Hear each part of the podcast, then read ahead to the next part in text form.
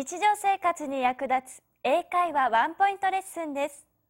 メモのご用意はよろしいですか？今日はとてもシンプルです。You're so good. 意味はあなたすごすぎるです。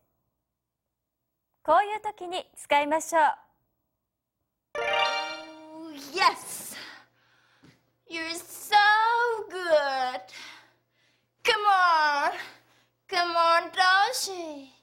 Come on, Toshi. Come on.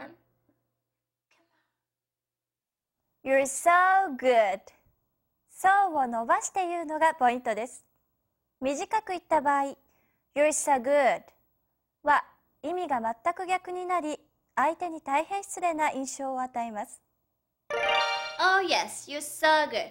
You're so good.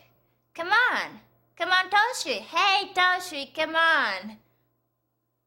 はいこれはいけませんね今日のワンポイントレッスンは You're so good あなたすごすぎるでした上手に使いましょうね